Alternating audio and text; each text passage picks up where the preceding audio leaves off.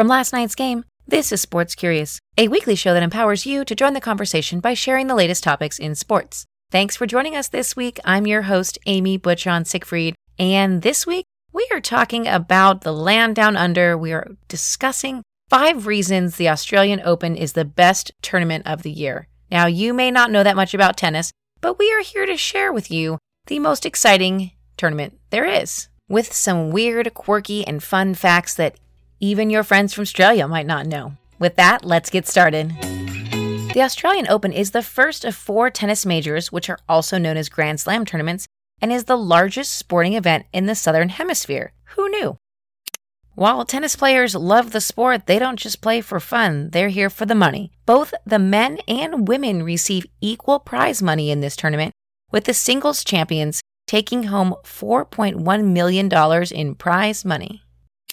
Players use tournaments like this to showcase their personal style. Unlike Wimbledon, where they have a specific attire and Wimbledon is all white, players use this to show off a little sass. Serena Williams' on court attire has already caused quite a stir. Last year, you might remember that she sported the controversial cat suit at the French Open. Well, this year at the Australian Open, she is using that to show off her on the court fishnet tights and green romper. Although, let's be honest, the real star of the tournament might be Qai Qai, the doll of Serena's daughter Olympia. The doll, which goes everywhere with the 17 month old, has its own Instagram page and has been photographed all around Melbourne.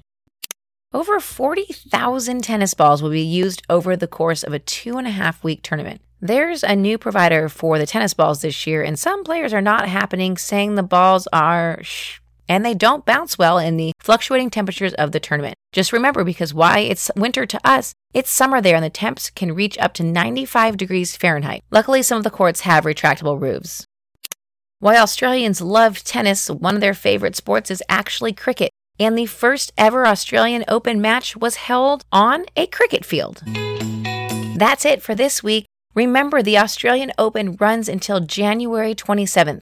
One thing to keep in mind is that Serena Williams is chasing her record tying 24th Grand Slam title at the Australian Open. We hope this gives you something great to talk about with your friends and maybe even bring it up in a discussion about travel that you're talking about. If you enjoy the free content you receive every week, head on over to iTunes, make sure to subscribe, and share the podcast with your friends.